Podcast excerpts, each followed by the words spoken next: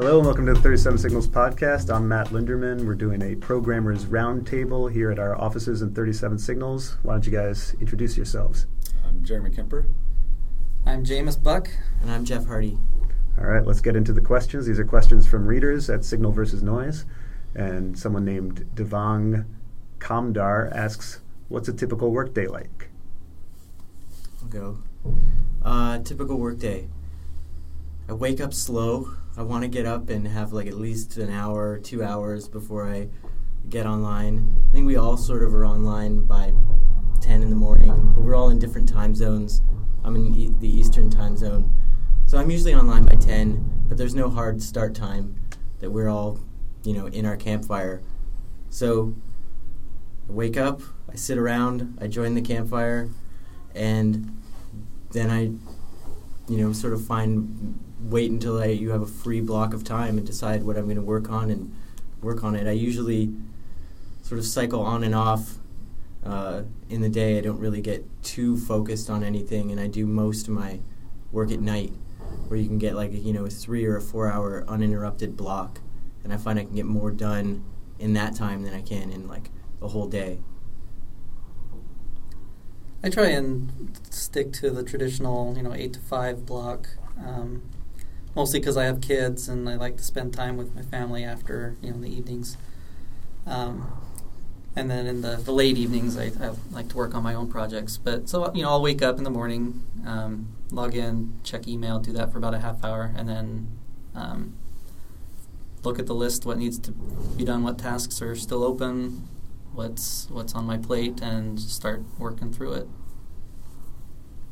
Usually I wake up pretty fast. I'm thinking about kind of what's on my plate, what was left over from yesterday. Um, I try to clear out distractions early. Like I read through email or triage it and mark things as read. Um, and then joining campfire is kind of like coming into the office. All three of us Mhm. are, re- are remote. Um, so open campfire, it's kind of the beginning of the workday. Scroll back and see what other people have been up to. I'm in a shifted time zone, so I'm, I'm behind by two or three hours. Um, so see what's going on, then just get to work. Um, I usually try to knock off early, but things will, will drag on also. Um, but generally try to keep a normal work day. Seems like it's more common for you to commit stuff at night sometimes. Is that, do you feel like you can get more done when you're just sort of on your I own? I definitely can. I try to avoid um, too many late nights. I have the same thing where I, having a four-hour block at night and nothing is happening. There's no claims on your time. It's just kind of like, and you have a little bit of a, a flow state there where, um, and also my my own my mental processes are kind of settled down. I'm not feeling distractible. Mhm. Um, one thing that I really noticed during the day and like day-to-day work, I'll, I'll work in about half-hour bursts, and um, uh, I work at a standing desk, so you can just walk away.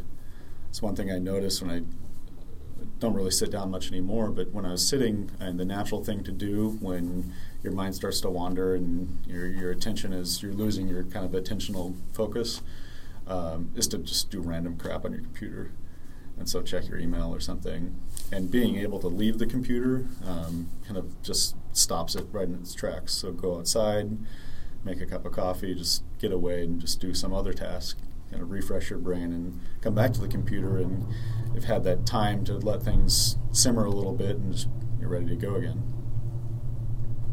Um, Devang also asks, how do you protect intellectual property, especially proprietary code? From whom? yeah, we keep all our code on, uh, like all our 37 signal stuff is on an encrypted volume.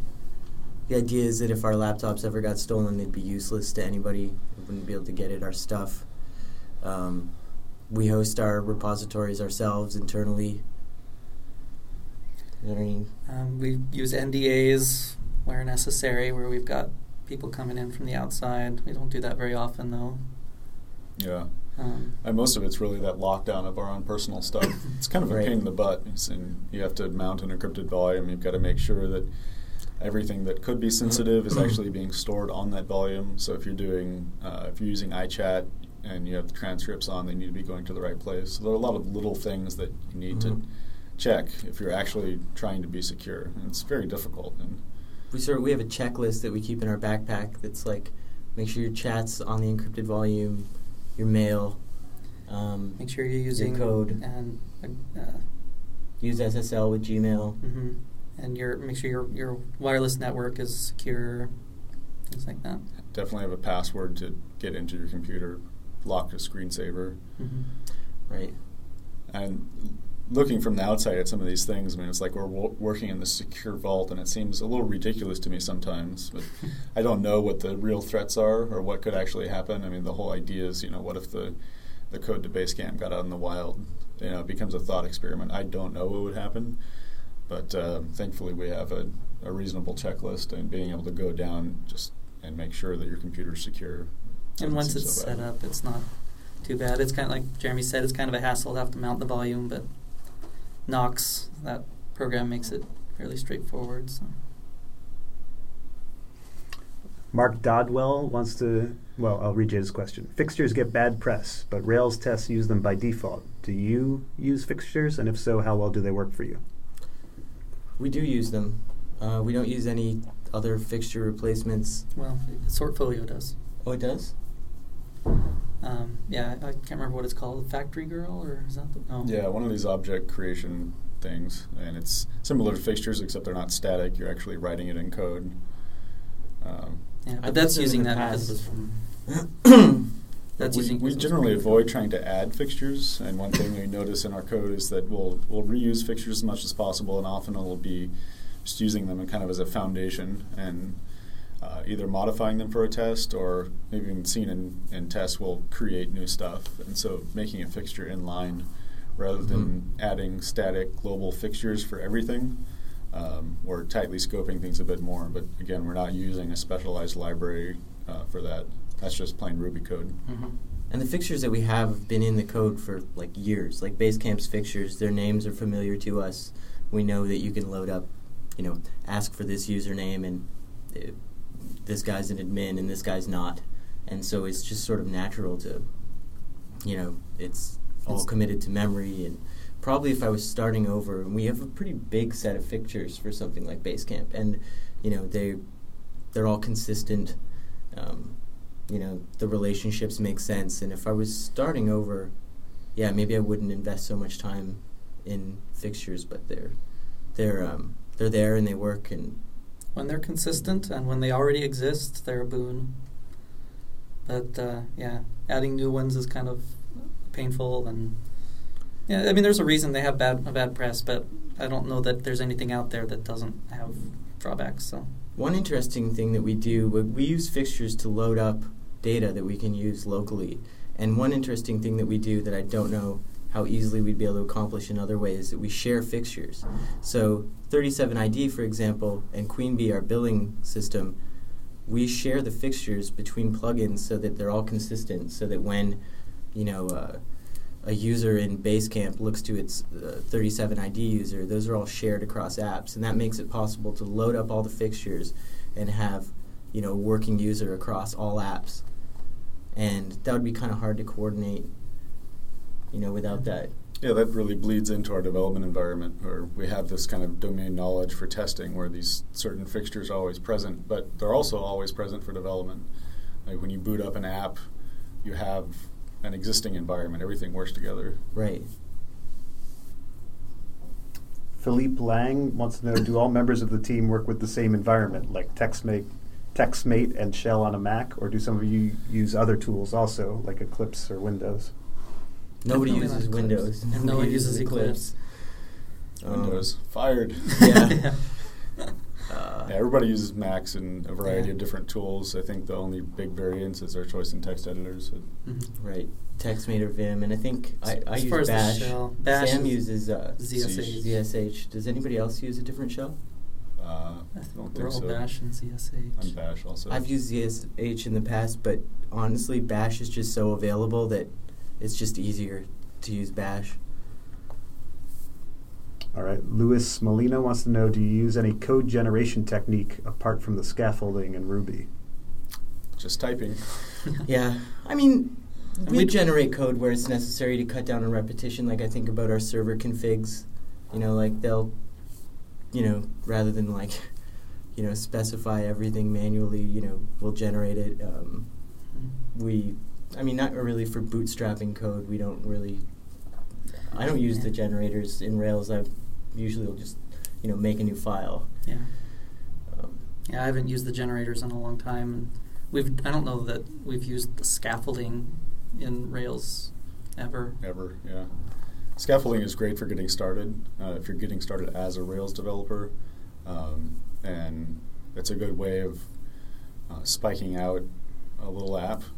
But generally, you're going to change it so heavily immediately that um, after you've worked with it for a while, it's just as simple to start from scratch. You know where you're headed, you know what you want, and especially with uh, RESTful routes and controllers in Rails, like starting from the routes file and saying, I'm going to add this resource, and you can just go down from there. For this resource, I need this controller. I know what actions are going to be in that controller. I know that I want to expose an API for one.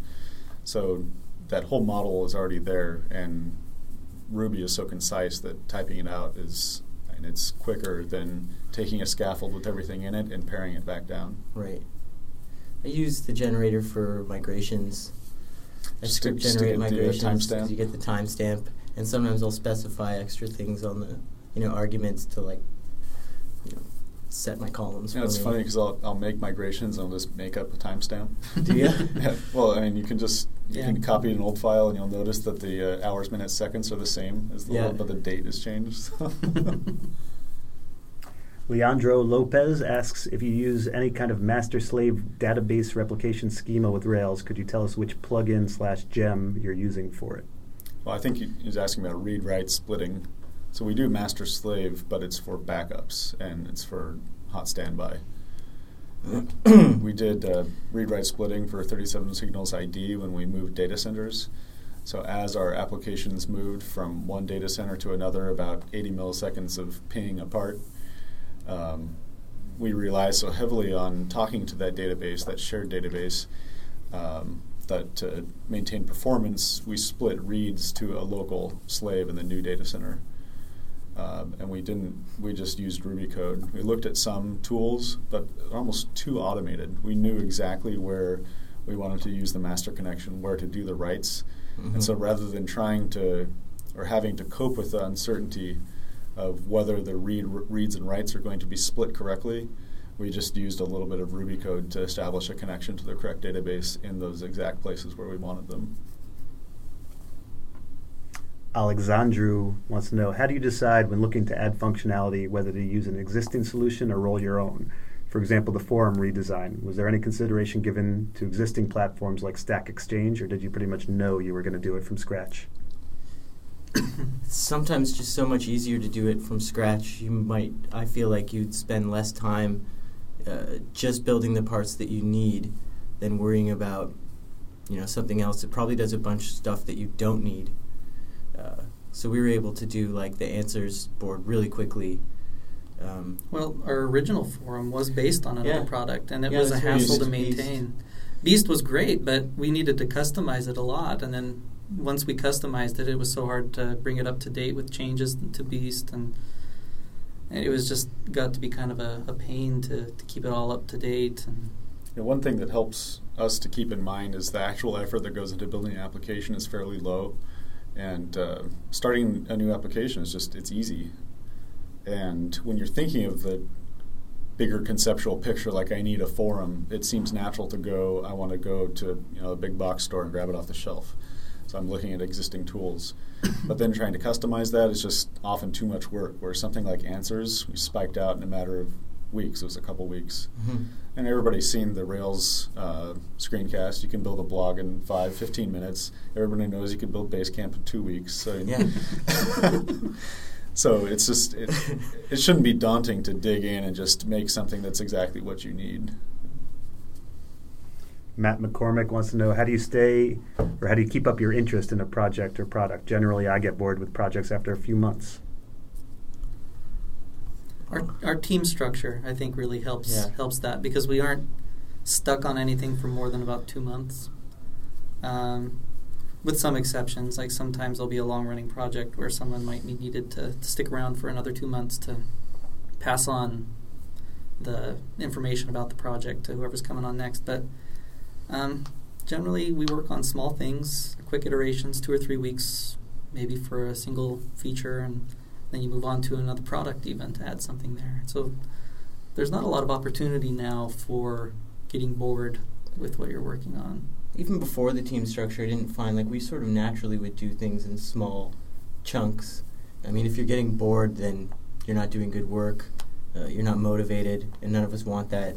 So we sort of have this built-in desire to like keep things small and shippable, so that we can, you know, move on to something more exciting. So I don't really give myself much of a chance to get bored. If I'm bored, or if I find myself starting to get bored, then I just, I, you know, it means I got to stop. And, like, what can I ship now, and then how can I go on to the next thing that feels Yeah. new? I think that that feeling of being bored, and it's often, um, and there's a little bit of like self entitlement, like your job should be like interesting you. I mean, if you're bored, you're boring. Like you need to like think about what you're doing and like find excitement in it. It takes motivation, it takes energy, and you've got to pour it in. And if you're not feeling it, you're not feeling motivated, then the answer probably isn't in the product you're working on or the code you're working on. It's about it's in your approach to it and how you think about it, and how you think about your life. I mean, there's probably other things going on. Well, Jeremy, you did a lot of the work on 37 ID, which was probably like the biggest scope thing that 37 Signals has ever done as far as it, it took, what, nearly a year? Or Yeah, that's So- a, a year of work. was that an issue for you as you were working on such a, a, a big project that's unusual for us? Was, was Being bored definitely was not an issue. Working on 37 Signals ID was was really interesting, and it touched all of our stuff.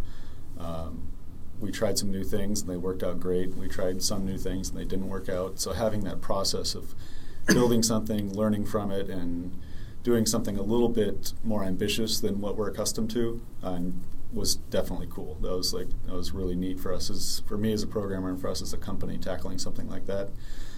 Um, there were struggles in there for me that I mean, were not boredom related. And having something go on for a year, and it's a lot of pressure. Um, and you want to deliver something, especially in a company where we're used to having those little quick feedbacks, and you get a quick win, get a quick win, get a quick win. And when you're building up to a big win, um, and you're missing all those quick wins, those are kind of programmer food. I mean, you want to give those little treats out, and uh, it's like a, a form of mental starvation where you're having to just kind of buckle down. And that buckling down is uh, uh, something I've seen other places I've worked where uh, where there aren't as short iterations, where that's just more the status quo, where you're accustomed to that's what it ought to feel like as a professional programmer. Is that somehow you shouldn't expect there to be joy or energy in what you're doing. It's more about you've got this, this deadline and you need to work at it. And it just kind of drains the life from what you're doing. Vladimir Mitrovich wants to know if you were to start a new web business today, like you did with Basecamp, with little or no money, what setup would you use in terms of servers, version control, and deployment in order to get the business up and running quickly? I would deploy on Heroku. Yeah, I'd still use Git, GitHub, and pretty much the same stuff we're doing now. Like, you know, uh, I would not start. You know, I would not try to set up some advanced hosting environment. I'd go like Heroku is cheap and easy as possible. Well, it's free to start. Yeah, you don't want to get bogged down in things that probably don't matter right away. Better to have something up and running fast. I, yeah, it seems like you don't need to worry about any of that stuff anymore. If it seems it's really nice and easy now. It's definitely a red flag, and that I would be looking for if if you're starting a new business and your your concerns are dominated by your development environment or by your deployment environment, you're being distracted. You're not Yeah. working on your product. Worrying about the wrong thing. Yeah, if you don't have a product, you shouldn't be worrying about deployment. All right, last question from Shannon Coffey. What kind of day to day interaction do you have with David and Jason? Are you coming up with ideas for products and improvements just as much as they are? Coming up with the ideas, I don't think I am personally. Um, Jason and David are always thinking of like noticing where where the friction is in their processes and identifying, oh, you know, we could do this or that, or. Um, but when when they do propose an idea, when they're like, "Hey, we should work on something like this," that's when I think all the team kind of comes together and starts brainstorming and saying, yeah, and it could do this, or um, this might not quite be feasible, but we could maybe do this instead, and we start um, getting getting the ideas going that way.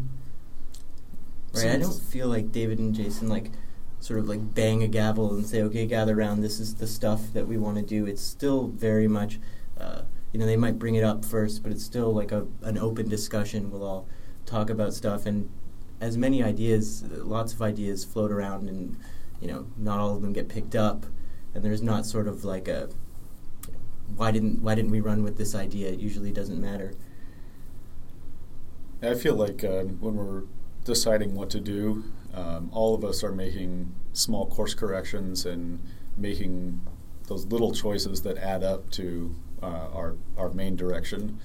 Um, but Jason and David, especially, are, are often the ones to propose a bigger leap, um, something riskier, something that will take more than one person's time, uh, where we can decide what to do with our own time. We're self managing in that respect.